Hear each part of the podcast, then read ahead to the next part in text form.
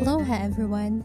You're listening to today's podcast episode of Just a Girl Seeking Jesus, where you can find helpful quotes, Bible verses, and prayers to motivate and inspire you any time of the day and whatever season of life you are experiencing.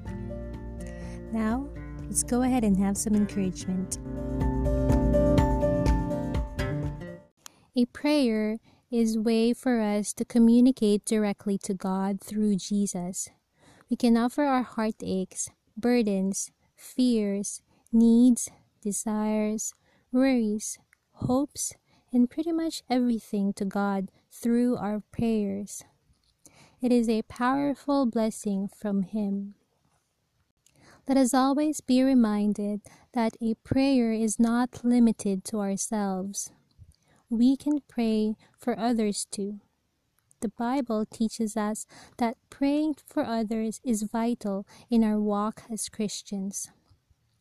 It is one way that we can participate in carrying others' burden. Dear friend, we can be prayer warriors to someone who is in need of peace, direction, healing, and many other things. God listens too as we take part in praying intentionally for others. God blesses not just the person you are praying for, He blesses even you who unselfishly devotes time and sincerely declares the goodness and help of God to someone else through prayers.